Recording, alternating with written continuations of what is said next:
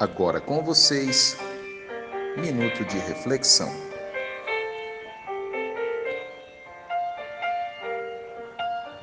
O barro. Se você pisar no barro e imediatamente tentar limpar os sapatos, dificilmente o barro sairá. Por outro lado, se você esperar o barro secar, basta flexionar os solados que o barro sairá sozinho.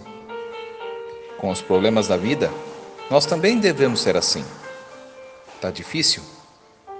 Espera o barro secar. Um grande abraço, fique com Deus. Que vocês tenham um ótimo dia. Cristiano Mantovani.